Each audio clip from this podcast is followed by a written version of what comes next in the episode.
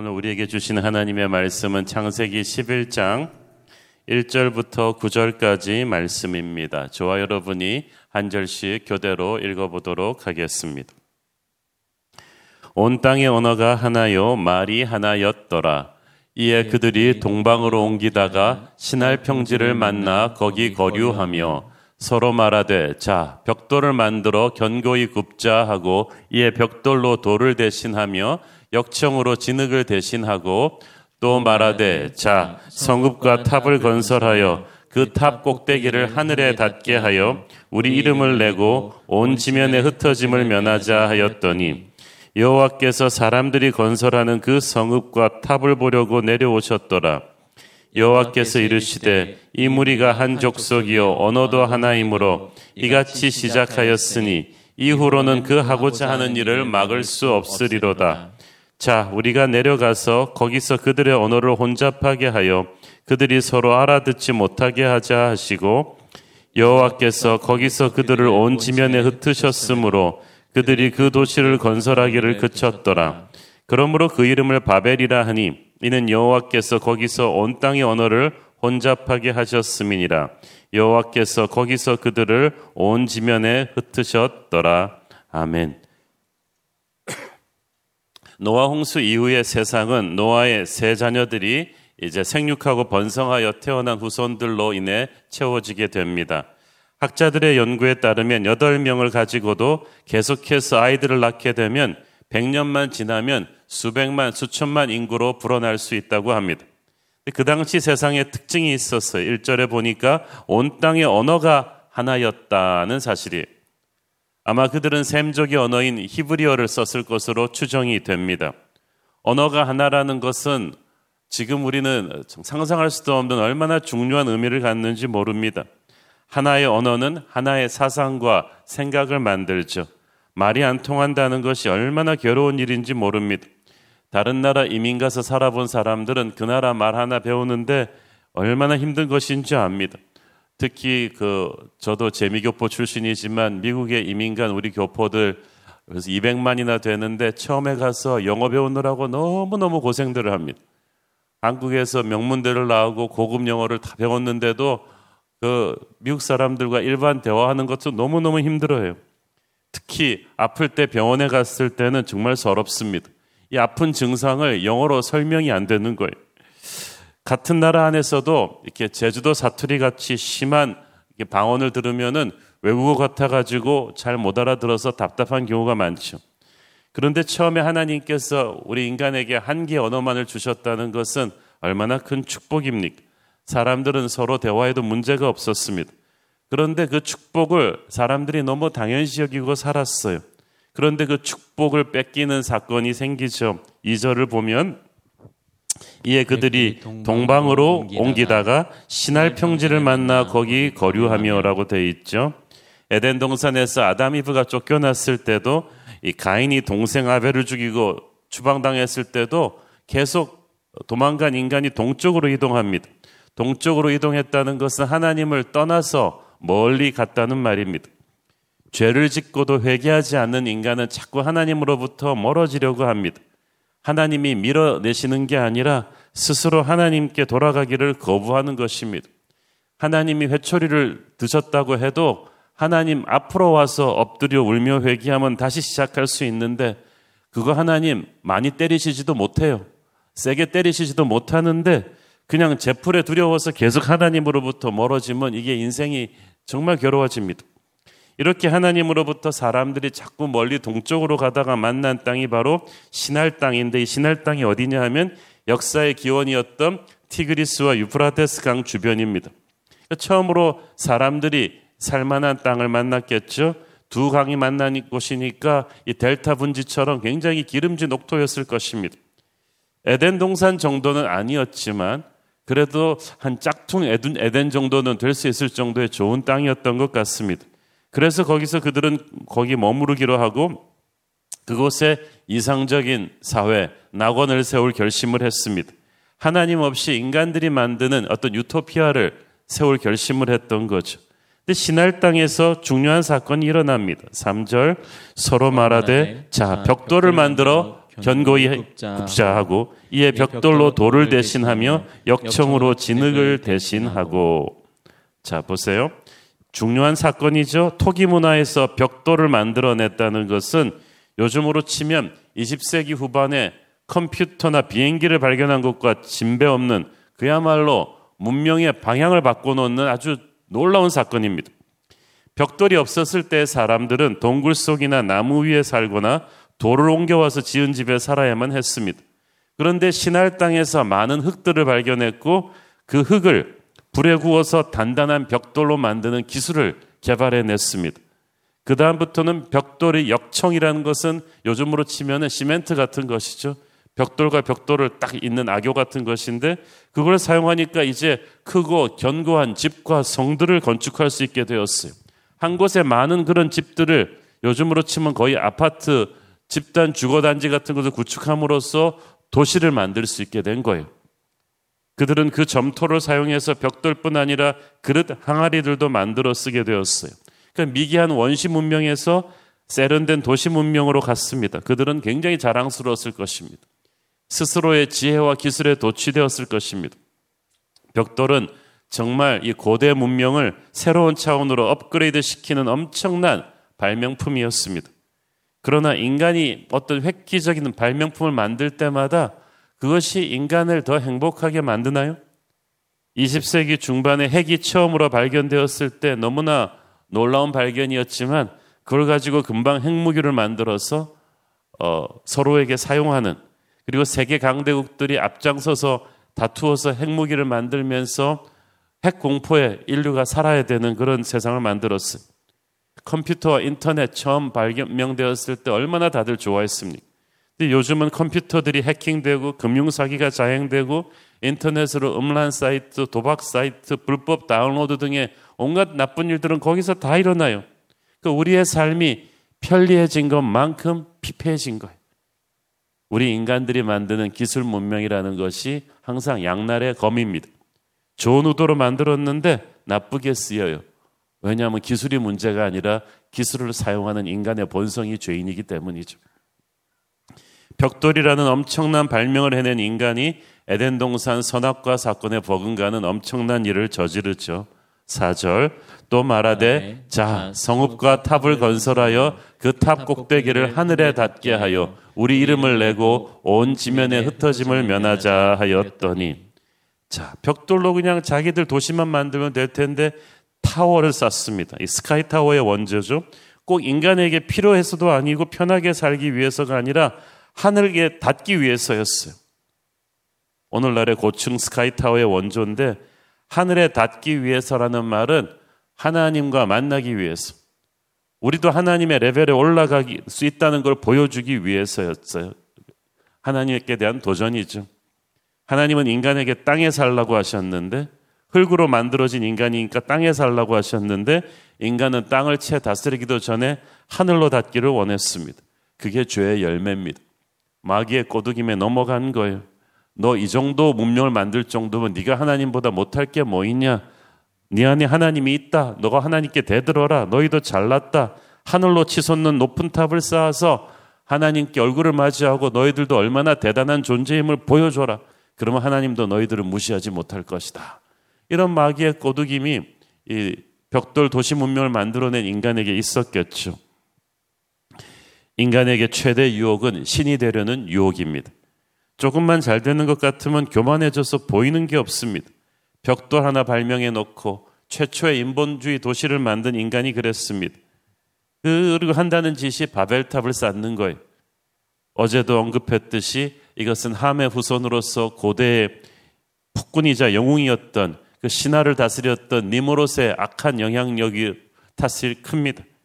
이들이 벽돌로 쌓아 올려서 하늘까지 닿으려 한 바벨탑은 대충 어떤 모습이었을까요?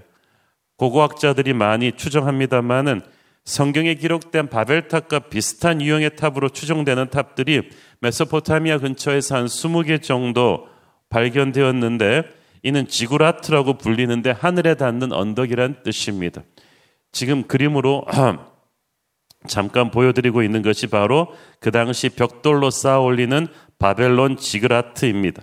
가장 잘 알려진 지그라트는 토대 주변이 대략 300m, 360m에 이른다고 하니까 굉장히 큰 토대를 바탕으로 차곡차곡 쌓아 올려갑니다. 그러니까 바벨탑은 이보다 훨씬 더 거대하지 않았을까 고고학자들은 추정하는 거예요. 그들이 이런 거대한 바벨탑을 쌓은 두 번째 동기는 그들의 이름을 내기 위해서였어요. 유명해지자는 거죠. 인간의 본능 중에는 신이 되려는 속성과 함께 자기를 자랑하고 싶은 마음, 과시하고 싶은 마음이 있어요. 그래서 무리해서 좋은 차, 좋은 옷, 좋은 집을 산 다음에 인스타에다가 열심히 올리고 있는 거예요. 그리고 얼마나 좋아요가 클릭되는지를 열심히 보고 있는 것입니다. 북한에 가보면 금강산 그 아름다운 산들 벽에다가 뭐 어버이 수령 동지, 김일성, 김정일, 또 주체 사상을 선전하는 아주 흉물스러운 뻘건 글씨들을 그 기가 막힌 자연 바위에다가 막 써놨어요. 엄청난 자연 훼손이죠. 하나님을 대적하는 독재자들이 그런 쇼맨십이 심합니다. 자기를 과시하고 싶은 거예요. 그런데 우리나라도 간판 문화가 너무 심해요. 우리나라가 어디를 가든지 거리마다 또 기가 막히게 아름다운 경포대 그런 자연 경관 있는데도 음식점 간판들이 얼마나 어지럽게 자극적으로 붙어 있습니까? 이력서에도 자기 직함들을 막 너무 많이 나열해서 머리가 어지럽습니다. 그 동양이나 서양이나 자기를 알리고 싶은 거예요. 자기가 있는 것보다 더 포장해서 과시하고 싶은 욕구가 있어. 그게 바벨탑의 욕망이었어요. 세 번째로 그들이 바벨탑을 쌓은 세 번째 동기는 지면의 흩어짐을 면하기 위해서였어요. 가인의 후예들인 그들은 하나님께 죄를 짓고 유랑방랑하는 도망자의 삶이 얼마나 고독하고 불안한지를 경험했죠. 그래서 그들은 바벨탑을 쌓고 도시 문명으로 모이면서 뭉치면 살고 흩어지면 죽는다. 우리가 다 힘을 모으면 하나님도 우리를 깔보지 못할 것이다. 그래서 뭉친 거예요. 그러니까 여러분 뭉치는 것이 다 좋은 것은 아니에요. 하나님을 중심으로 뭉치지 않고 하나님께 대적하기 위해서 뭉친다. 그게 인간들의 조직이죠. 세력입니다. 국가입니다. 그러나 자기 이익을 위해서 만든 조직들이 얼마나 쉽게 무너지는지 우리는 곧 보게 되지 않습니까? 그들은 아마 코를 벌렁거리면서 자유했을 거예요. 야, 우리가 만든 문명 참 대단하지? 아, 이제 하나님 계신 하늘까지 닿는 바벨탑을 만들어서 우리가 얼마나 대단한 존재인지를 입증하자. 하나님과 한번 맞짱을 떠보자. 하면서 이 바벨탑을 쌓아 올려 갑니다. 그러나 사실 속으로는 불안했을 것입니다. 자기를 보호하려고 성을 쌓은 거거든요. 그 성이 자기를 지키는 게 아니라 오히려 자신을 가두는 감옥이 될 것입니다. 우리끼리 모여서 대단한 문명을 만들고 하나님께 도전하고 그리고 뭉쳐서 잘 살아보자. 그 결과가 바벨탑이었고 이것은 훗날 고대 문명이 아주 찬란한 메카였던 고대 바벨론 문명의 조상입니다. 그런데 요한계시록에 보면 이 바벨론이 마지막 시대 심판당하는 인간 문명의 상징으로 드러나죠.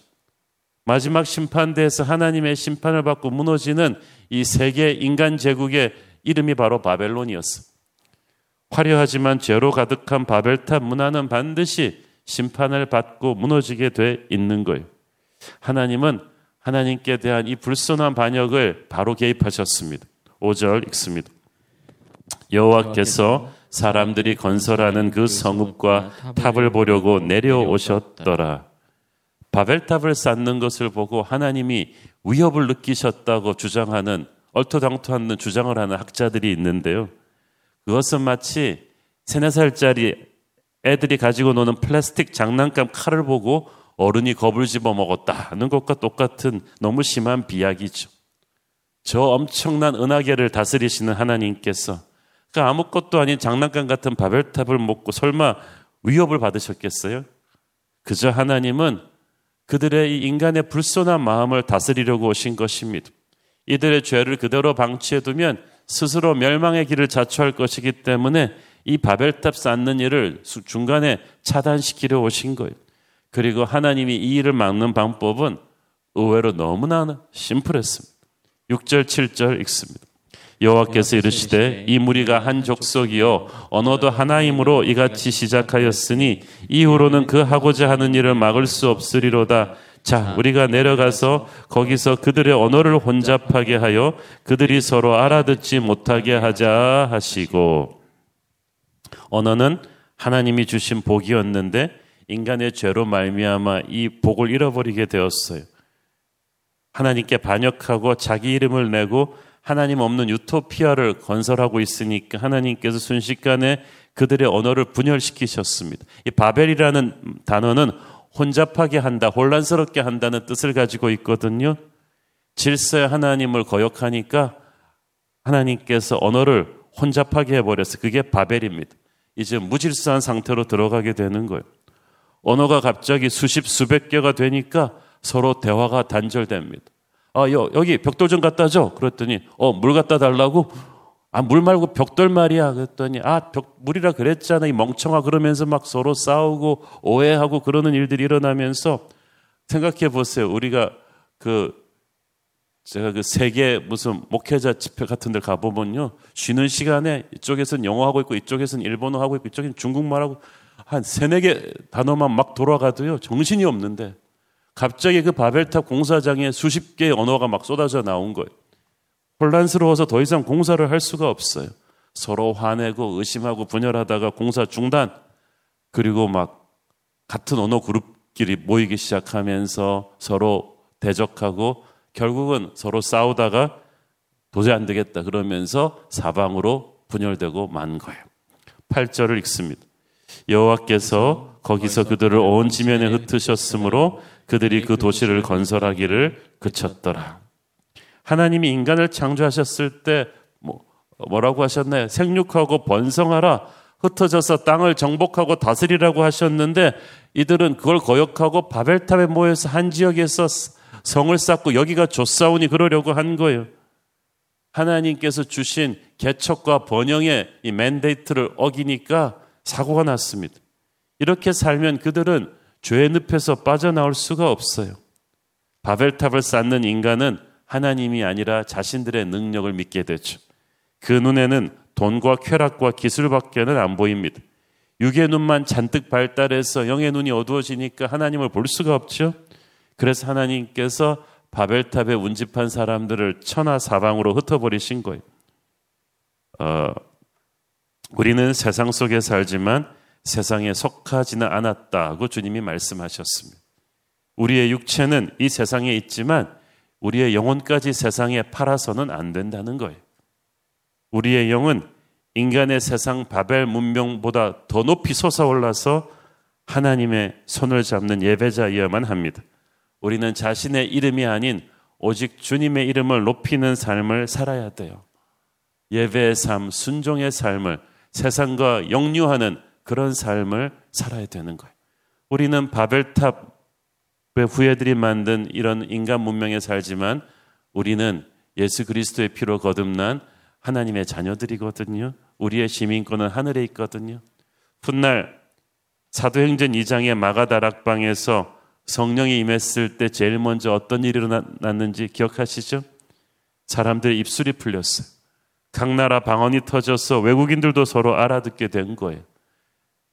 신학자들은 그것이 바로 바벨탑의 저주가 성령의 힘으로 풀어준 거라고 말합니다. 예수님의 보혈로 갈보리 십자가의 은혜로 성령의 기름 부으심으로 바벨탑의 저주가 풀린 거예요. 성령 안에서 비로소 우리는 한 언어를 말할 수가 있습니다. 하늘의 언어로 하나가 되는 거예요. 하나님께 반역하면 우리끼리도 전쟁입니다. 그런데 하나님과 화목하면 우리끼리도 화목이 있습니다. 우리가 가야 할 길은 바벨탑이 아니라 성령이 임하셨던 마가다락방입니다. 그때 하나님의 나라와 천국이 우리에게 다시 회복될 줄로 믿습니다. 기도하겠습니다. 주님 은혜를 감사합니다. 자기를 과시하고 자기의 이름을 내고 자기가 하나님이 되려 하는 이 바벨의 세상이 아직까지도 계속되고 있는데 우리는 자신을 낮추고 주의 이름을 높이는 하늘나라 시민으로 겸손히 살게 하여 주옵소서. 예수님 이름으로 기도했습니다. 아멘.